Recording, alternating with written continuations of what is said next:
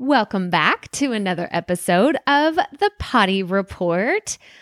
Y'all, it happened. It happened. I almost feel like this is like a Dear Diary moment because I finally hit 1,000 subscribers on my YouTube channel.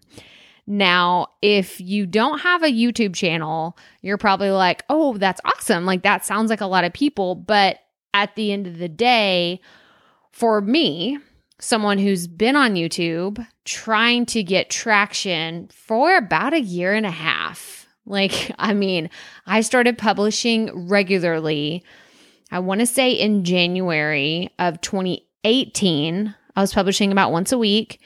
And then I committed in January 20, was it 2019?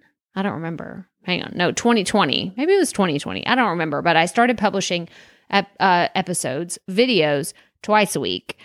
And getting to a thousand subscribers on YouTube means that you can monetize your channel. Now, I want to be really clear. I don't think that someone can make thousands of dollars just on monetization alone when they're starting their channel. Like, so my I don't have this like, oh my gosh, I'm gonna make millions of dollars now that I have a thousand subscribers. No, that's not the thing. But I am looking to use some of that revenue from YouTube for other like fun projects. So whether that's per, like playing around with advertising my podcast and my course on different platforms, doing some fun other kind of advertising campaigns using the money from YouTube is the entire reason that I wanted to monetize on YouTube. I might even start doing ads on YouTube. I have no idea, but I wanted to have that income be supplemental to the other revenue that I have in my business. So I'm really excited. So, you, in order to monetize on YouTube, you have to have a thousand subscribers and you have to have 4,000 watch hours in 12 months.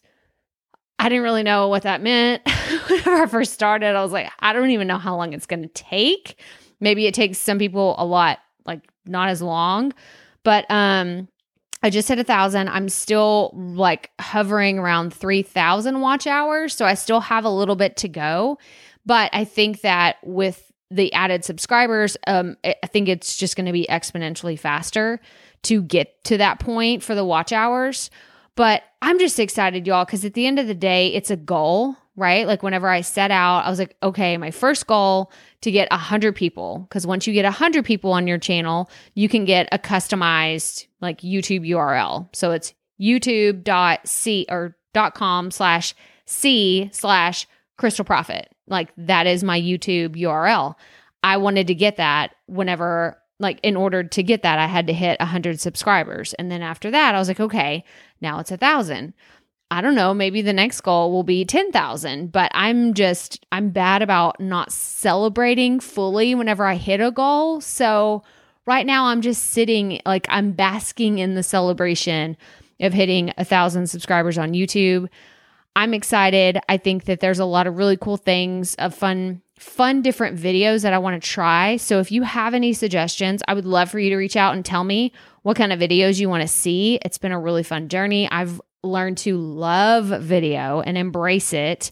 So if you have questions about YouTube or how to get started, all the things, let me know. But that's all I have for you today, guys. So remember, keep it fresh, keep it fun, and just keep going.